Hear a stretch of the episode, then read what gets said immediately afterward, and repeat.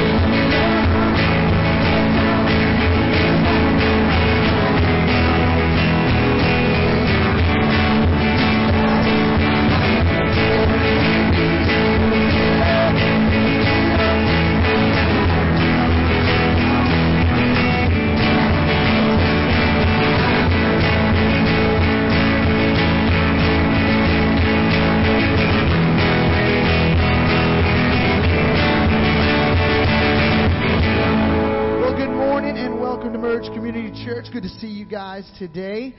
There are no announcements, and so I don't have to apologize for anything that Brandon would say, which is awesome. So if you will, get up, greet one another, give elbows. There's some people right now watching online. Feel free to go wave to the camera. I think my Aunt Sue Lynn is watching today. You can just wave right to her. So with that being said, you guys go for it. Get up, greet one another.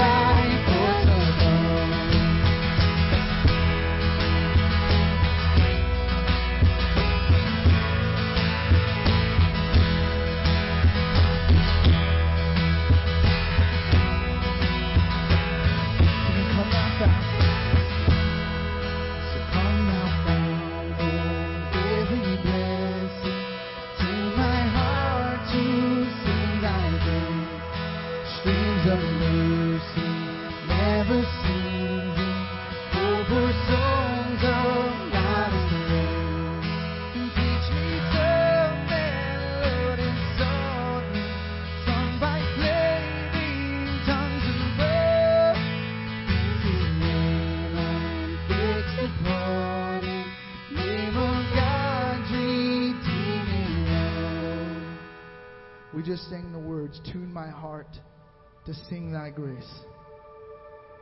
Tune my heart to sing thy grace. The tuning process is not a simplistic one. It's one that requires stretching and discomfort. But God, I pray right now in this place that our hearts would be tuned to yours.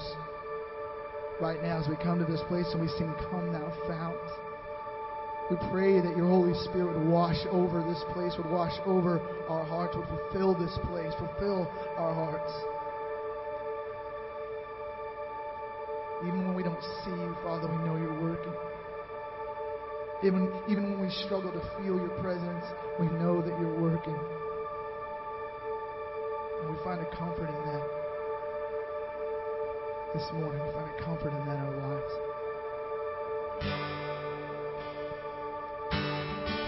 Love you. We sing this prayer to you this morning. We send you.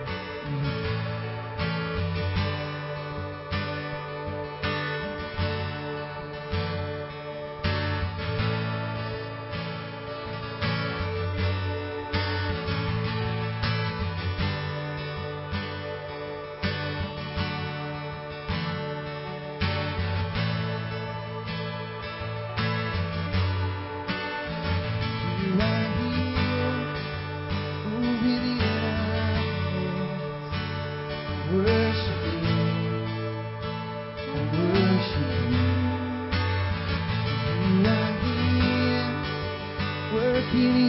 you.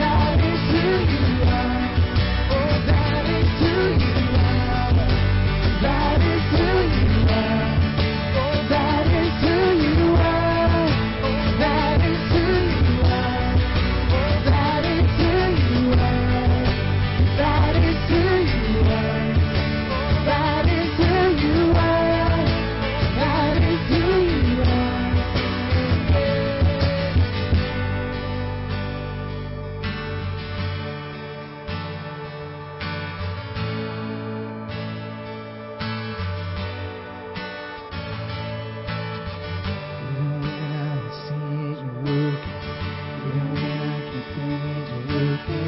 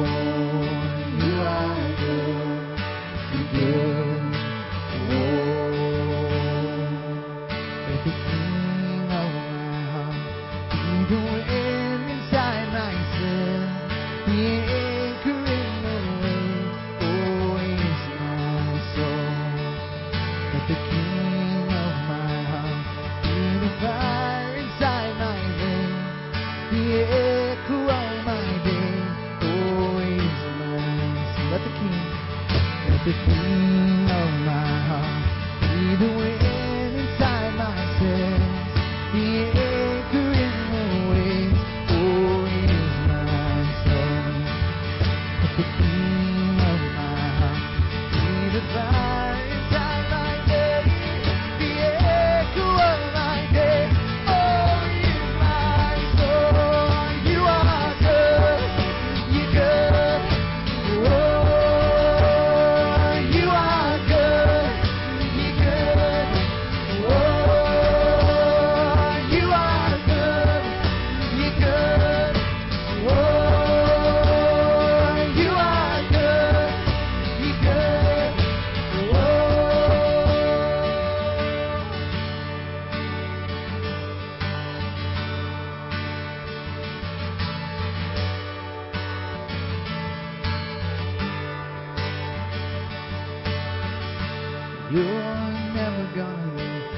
never gonna let me down.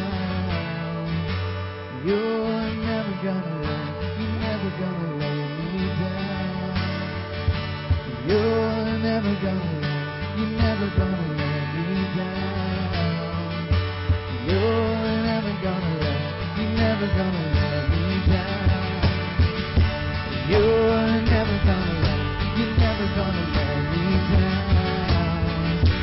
You're never gonna let, you're never gonna let me down.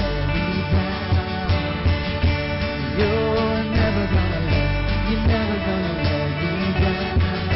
You're never gonna let, you're never gonna let me down. You are good, you're good. Oh, you are good, you're good. Oh, you are good, you're good. Oh, you are good, you're good. Oh, you are good, you're good. Oh, you are good, you're good. Oh.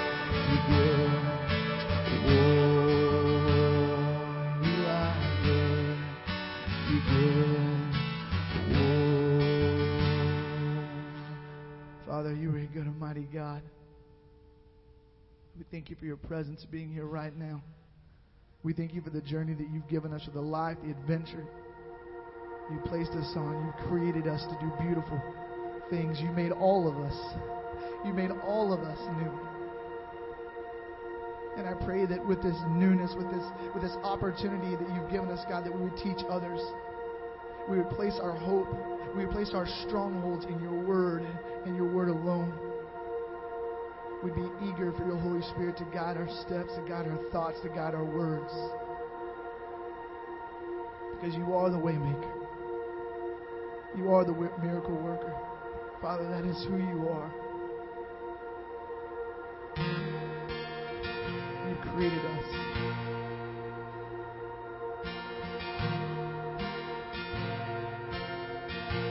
To walk beautifully.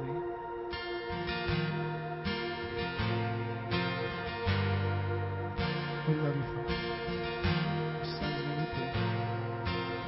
Amen. I wonder if I ever find my way.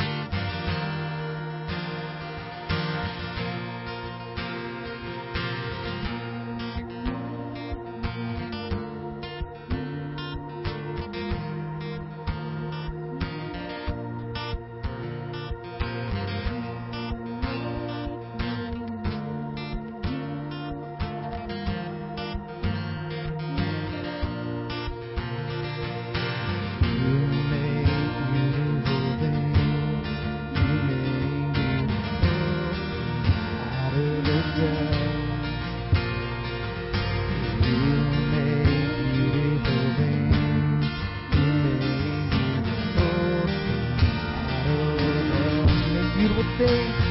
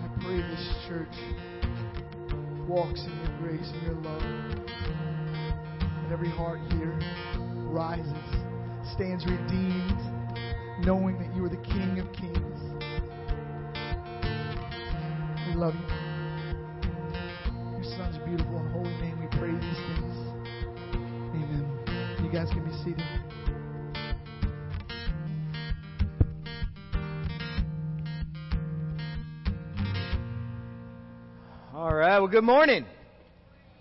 All right. That's good. Good job, Finley. Good job, Finley. If you have your Bibles, let's go ahead and open them up. Hebrews chapter 9.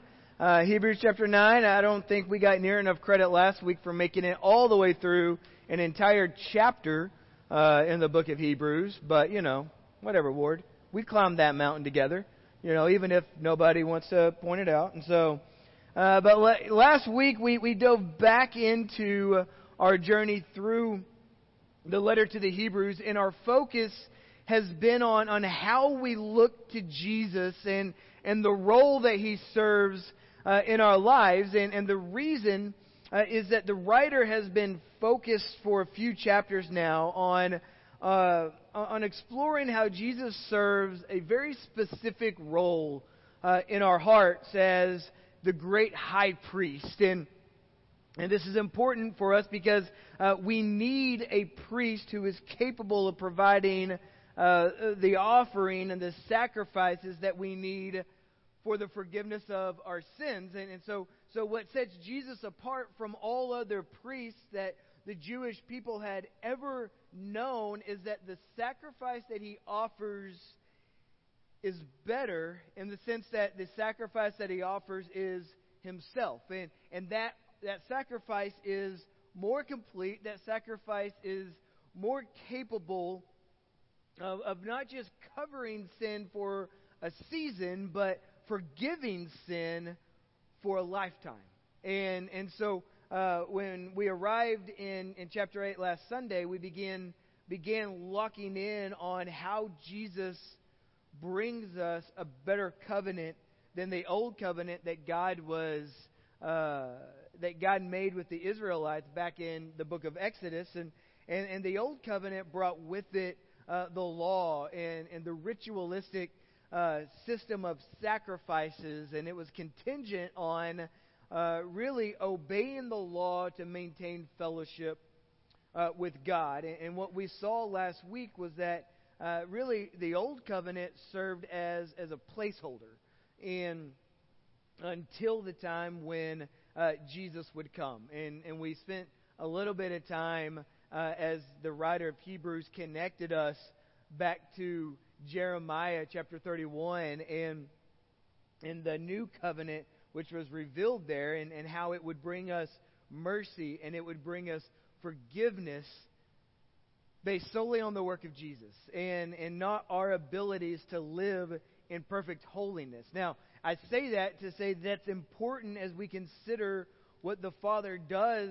to make our relationship with Him possible through Jesus, empowered by the Holy Spirit. And now where we're at this morning is going to be just kind of building on some further explanation about the new covenant and further explanation on what Jesus does to serve as our mediator between us and our Heavenly Father as He draws us to the heart of God, so that when we do get to sing songs of praise, as we declare who God is and what Jesus has done for us, that those words would actually fit very nicely into the truth.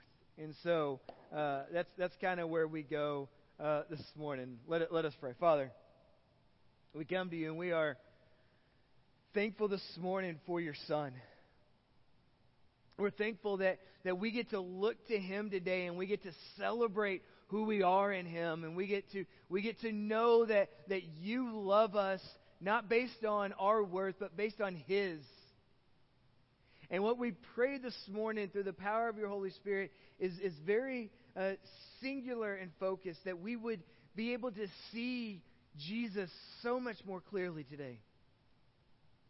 That we would understand this new covenant, and we would understand this role that He serves as our great high priest. And Father, for that I pray that our hearts would be right with You, so that we could be open and attentive to who You say we are according to Your word. We love You. It's in Jesus' name we pray. And everyone said, amen. All right, let's just read 14 verses. Does that sound good, Alan? We're just going to read 14 verses, and then we're going to take a nap, because that's a lot of reading. All right, so we'll start chapter 9, verse 1. It simply says this: Now even, so we've been building upon chapter 8, now even the first covenant had regulations for worship in an earthly place of holiness. For a tent was prepared, the first section in which we were the lampstand and the table and the bread of the presence. It is called the holy place. And behind the second curtain was a second section called the most holy place, having the golden altar of incense and the ark of the covenant covered on all sides with gold, in which was a golden urn holding the manna and Aaron's staff that budded and the tablets of the covenant. That takes us back to the old covenant. Above it were the cherubim of glory overshadowing the mercy seat.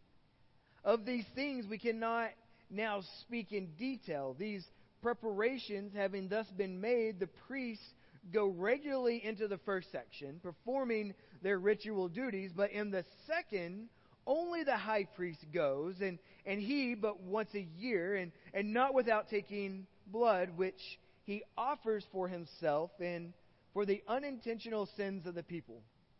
Verse number 8. By this, the Holy Spirit indicates that the way into the holy places is not yet opened as long as the first section is still standing, which is symbolic for the present age.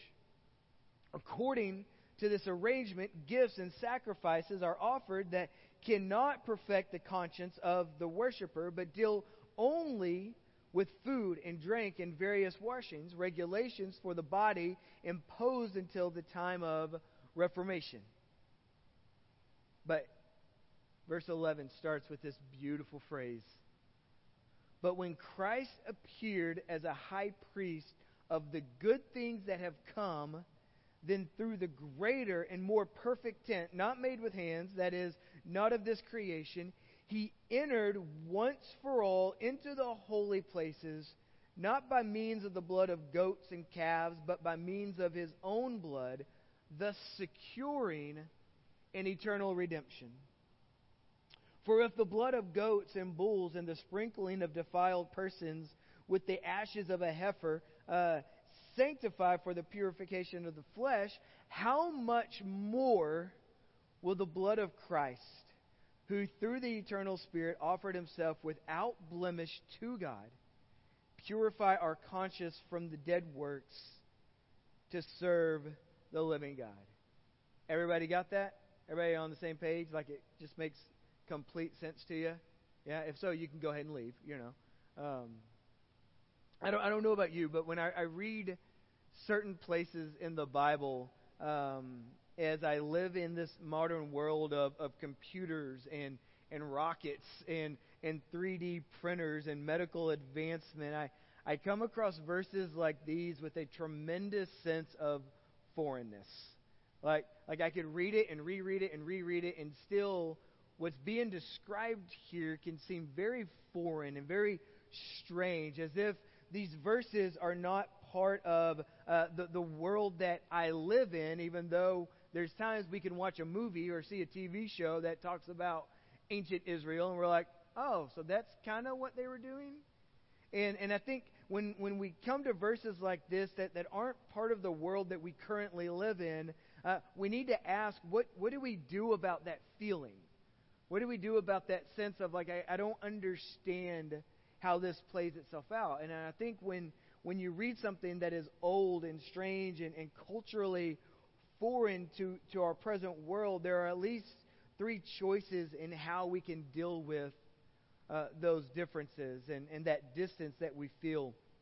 I think the first thing we can do is we can look at it and we can say, okay, the world of this text is so old and it's so foreign and it's so strange with its tents and its altars and its animal sacrifices and its ceremonial ceremonies and washings that really it has zero relevance for my life today. So I'll take a verse like this and I will just ignore it and I will lean more toward contemporary thought, because surely those days are way past us and we don't need them anymore. Or you can say that, well, those truths that really matter in life are not historical truths, but are timeless truths. And so in every generation, these truths get expressed in some form or fashion, in some way or another in the world. And so what I'll do is I'll try to look for some of these timeless truths in these verses, and perhaps I'll find something worth holding on to if I can make a connection to an eternal realm in these very ancient words. Or perhaps number three, you can say, I believe that God governs history, and he's always revealing himself to the world, and by the way that he guides history from one period to the next. And so, yes, old periods of history are God's design, and they may be strange and they may be foreign to me, but they're not irrelevant at all. And that each period helps interpret the next, and it sheds light on what God is doing even in our present. And so yes, there are eternal truths that we can learn from old and strange periods of history, but no, this is not all that God is doing. Some will say that God is not dead just because the Old Testament moved to the New Testament. And so history is not just an unreal shadow of heaven, that God himself comes into history and he does things, and we have to become part of what God is doing. And so we pay attention to chapters like Hebrews chapter 9, and we say, okay, how does that connect to us right now today? Because it is very much relevant. And so what I hope to do over the next few moments is I want to show you why I think option 3 is the way we should respond to times in the Bible when we come across things that seem very strange and foreign to us. And really, when we get into verses 1 through 7. All that we're seeing is the writer is helping us. He wants us to see what we need to see. In fact, the description of the old period of history and the way that the people of God worshipped in it. He says, verse 1, he says there was an earthly sanctuary. That's what he says. Verse 2, he says this sanctuary or this tabernacle had an outer part called the holy place, and it had lampstand, it had tables, and it had the bread. And then verses 3 through 5, he will say, behind that holy place was another curtain, and that curtain opened into what was called the most holy place, or the holy of holies. And within there was an altar and a chest with sacred relics and carved cherubim above the altar. So basically, these, in a way, it's like a statue of these angels that were above the altar. And verse 6 describes that the priests entered the outer tent continually. They were always providing offerings and always providing sacrifices. And when we get to verse 7, it says that it describes that the high priest, one guy, once a year would go into the Holy of Holies to make atonement for the people. It was a very serious time for the people of God. In other words, in this early stage, that seems to me at least very strange, very foreign to be a part of our history, the way to God was very limited. Very limited. In fact, his presence was sealed off behind the outer tent, and he could only be approached in atonement once a year, and only the high priest could go in. And in order for him to go in, he had to have blood to make an offering, a sacrifice for the people, and then also for his own sins. In fact, this was, if God did not take the sin, if God did not accept the offering, one of the things they would learn to do is they would tie a rope around the high priest, and as he goes in, if that high priest dies, they just pull him back in. A lot of fun, right? And so when we get to verse 8, the writer starts his interpretation of this old period of history. He says the Holy Spirit is signifying this, that the way into the holy place has not yet been disclosed, while the outer tabernacle is still standing, which is a symbol for the present time. So here comes in a tremendously important clue on how he wants us to relate this strange period of our history. He says that the outer tabernacle is a symbol for the present time. Okay? And now, when we read that, we think of it as our present time. And when he writes it, he's saying his present time. Okay? In fact, in other words, the ritual of this tent and the way that it stands between the worshiper and God's presence are characteristic of the present time. And notice he's not saying that this old and strange and foreign ritual is irrelevant. He's not saying that history is unimportant and that all that matters is finding eternal truths in the symbolism of it all. He says that this tent and these furnishings and this priestly ritual have directly to do with time, with specifically a period of history, and he calls it the present time. And this tent is a symbol for the present time. Now, the question is what does he mean by that? And what does it have to do with our present time? And so let's just keep reading and let's listen to him explain what time he means and how the times they are a-changing. And so he wrote this in verse 9b. He says, according to this arrangement, gifts and sacrifices are offered that cannot perfect the conscience of the worshiper. Okay? If you like to underline or circle in your Bible, that's an important phrase. Cannot perfect the conscience of the worshiper, but they deal only with food and drink and various washings, regulations for the body imposed until, then he's going to introduce a new phrase, the time of reformation. Until the time of reformation. So there's a transition that's introduced here. And he says in verse 9a, he says that the outer tent with its furnishings and its ministry and its separating the people from the Holy of Holies and essentially separating the people from the presence of God was a symbol of the present time. And then he says in verse 9b and in verse 10, he says that all of these external rituals that relate to food and washing and drink and were only valid until the time of Reformation. And so the question is, when does this transition happen?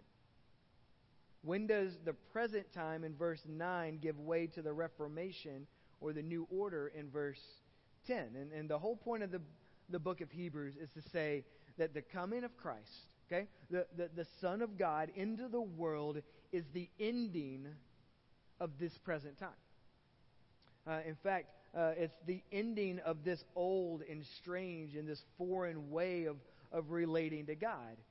And when Christ comes, he begins the Reformation where Christ himself replaces the high priest, and he replaces the temple, and he replaces the blood and of the animals and the food and the drink rituals. And that's the entire point of the letter of Hebrews.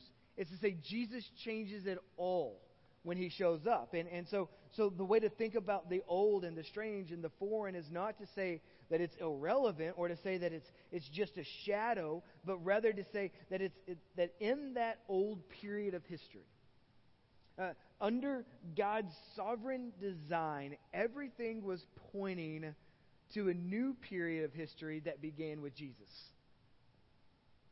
And even when it says that when Jesus yields up his spirit on the cross, and it says that the storms came and the earth shook, and it says that the curtain, the veil of the curtain in the temple was torn in two, that marked the beginning of everything changing for us. And so even when Jesus does that, how we relate to God changes.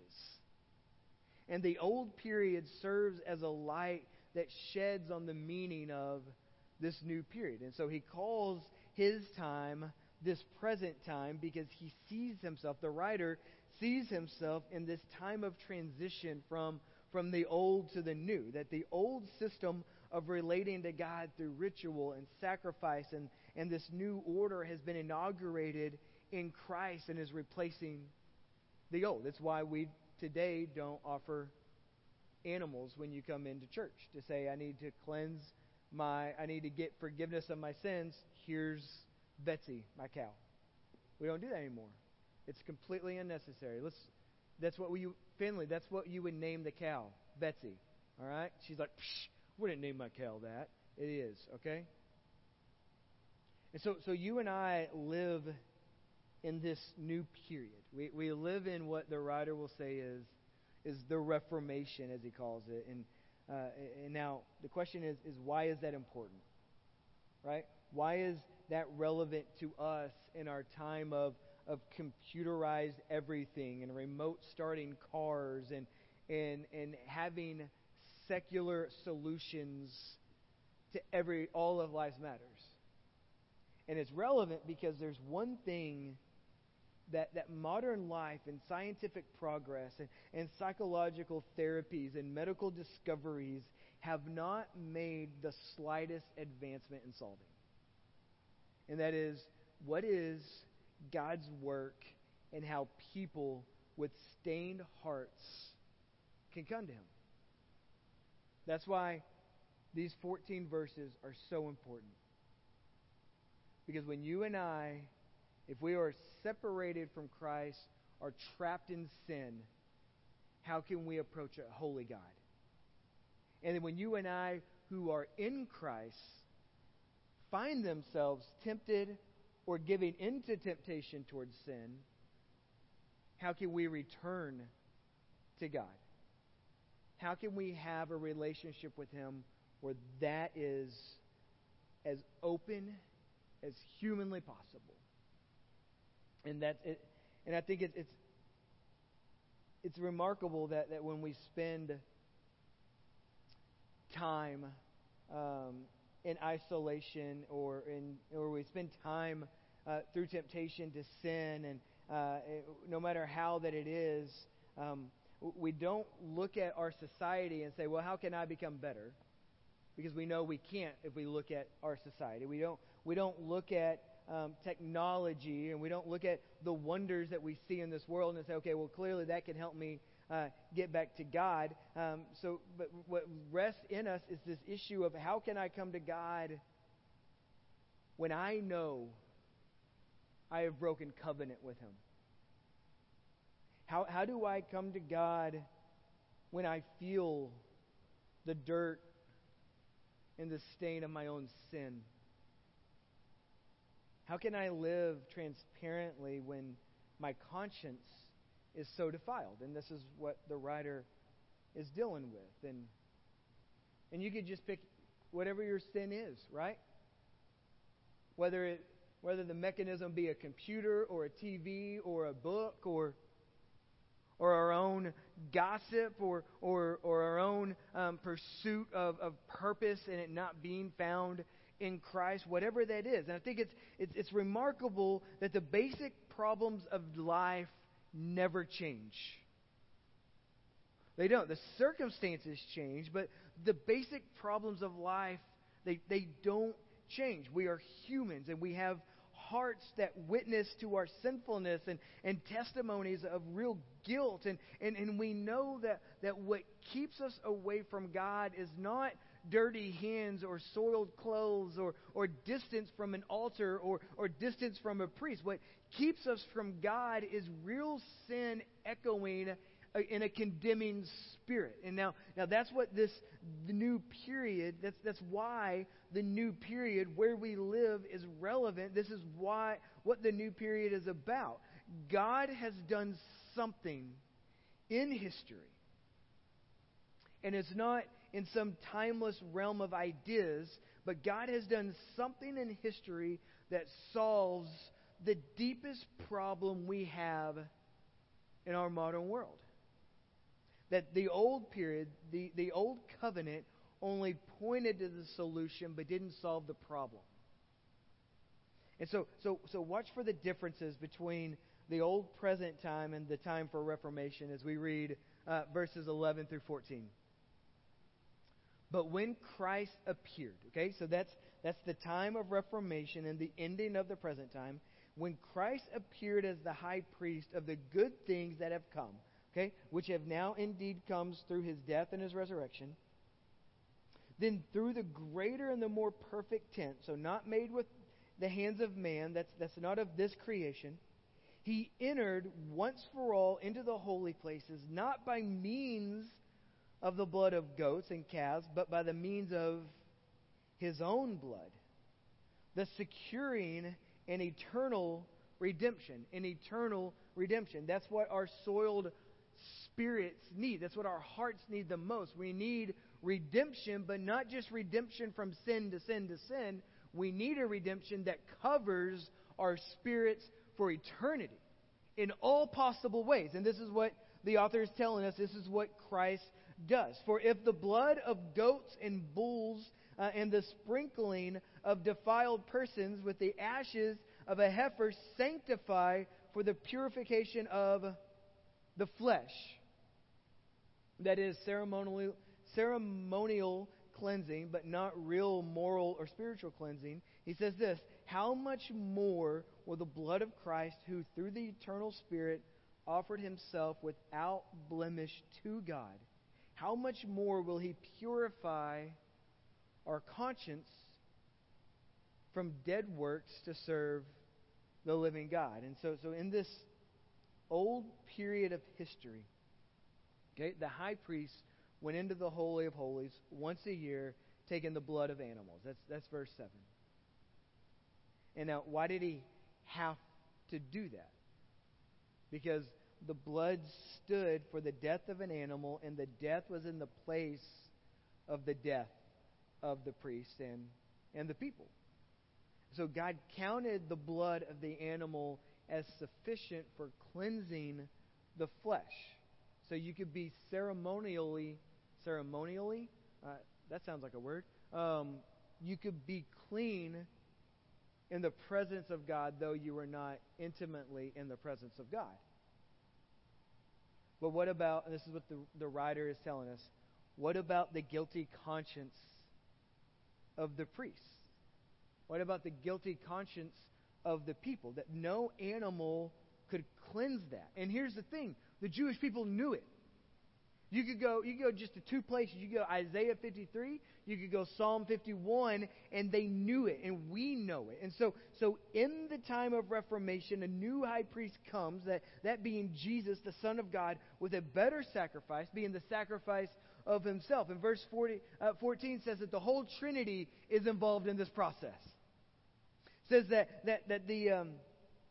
that through the eternal Spirit, so through the Holy Spirit, he offered himself, being the Son, without blemish to God, being the Father. That the result is that all the sins of his people in the old covenant were covered by the blood of Jesus.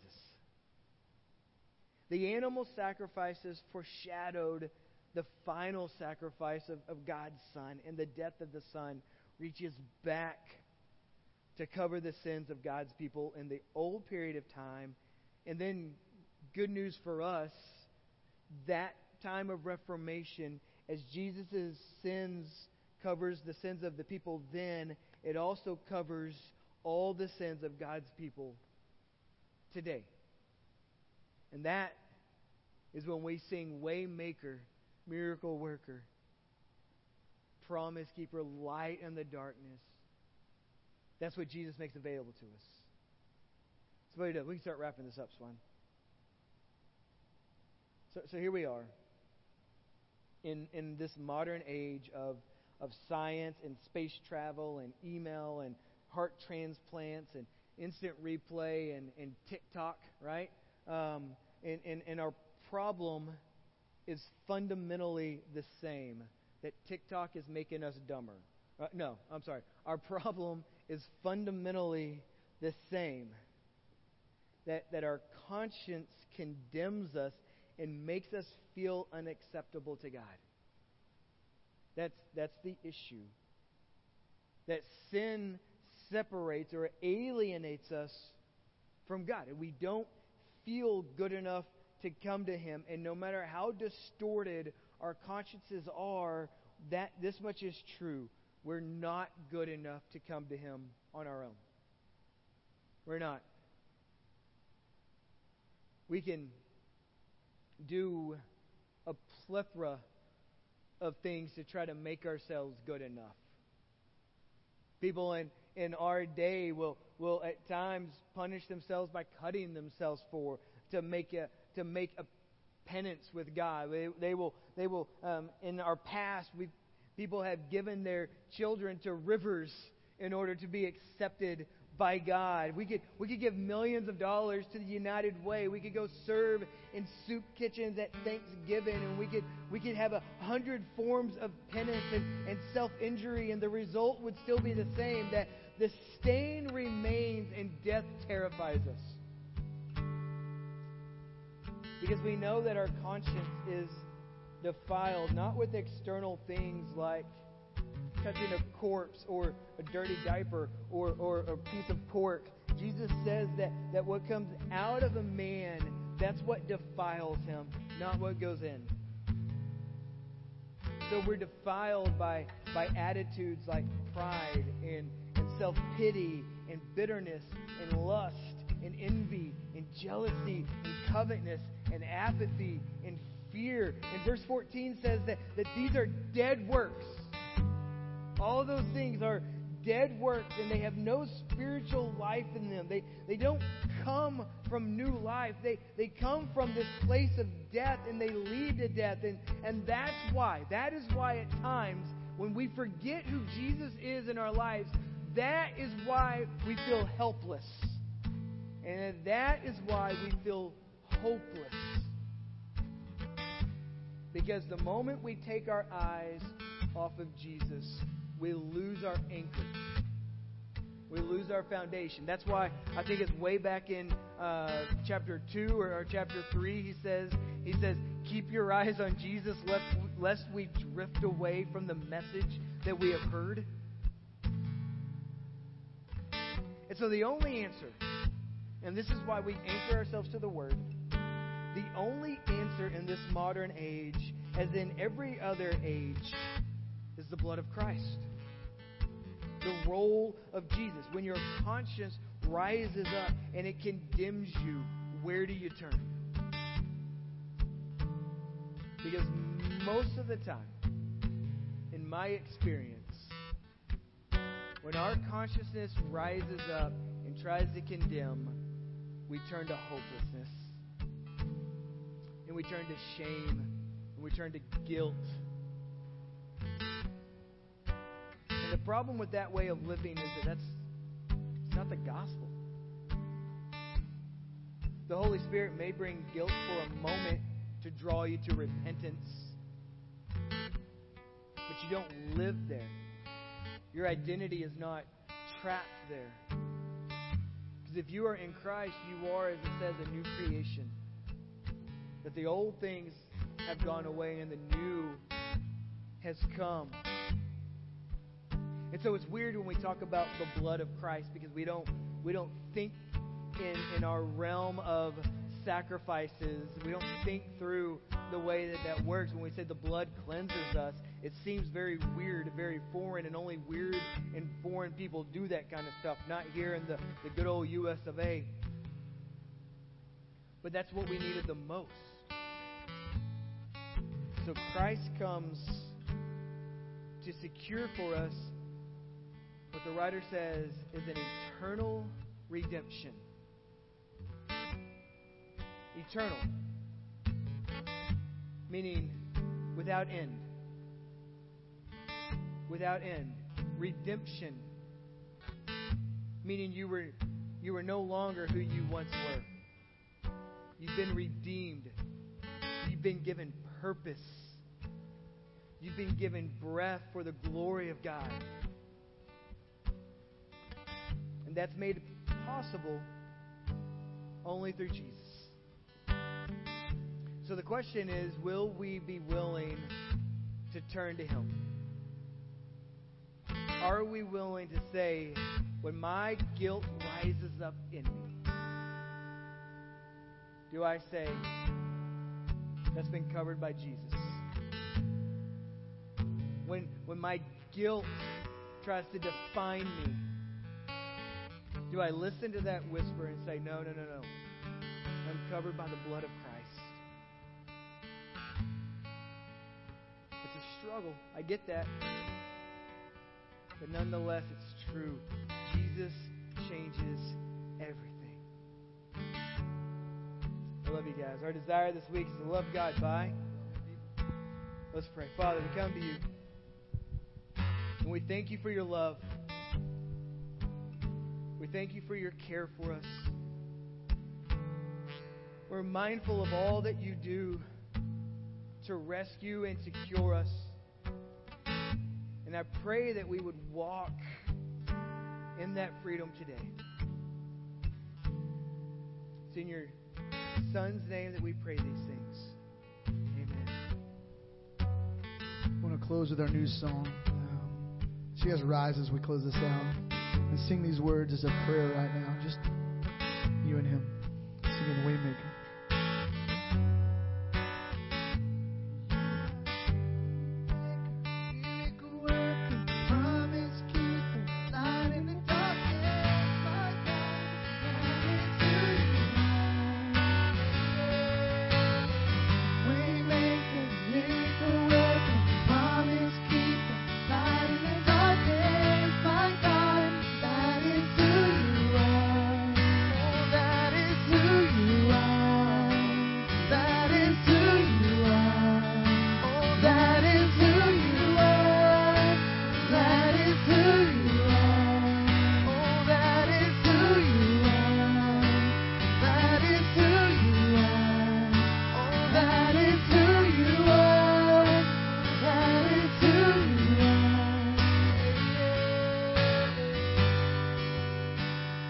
That is who you are.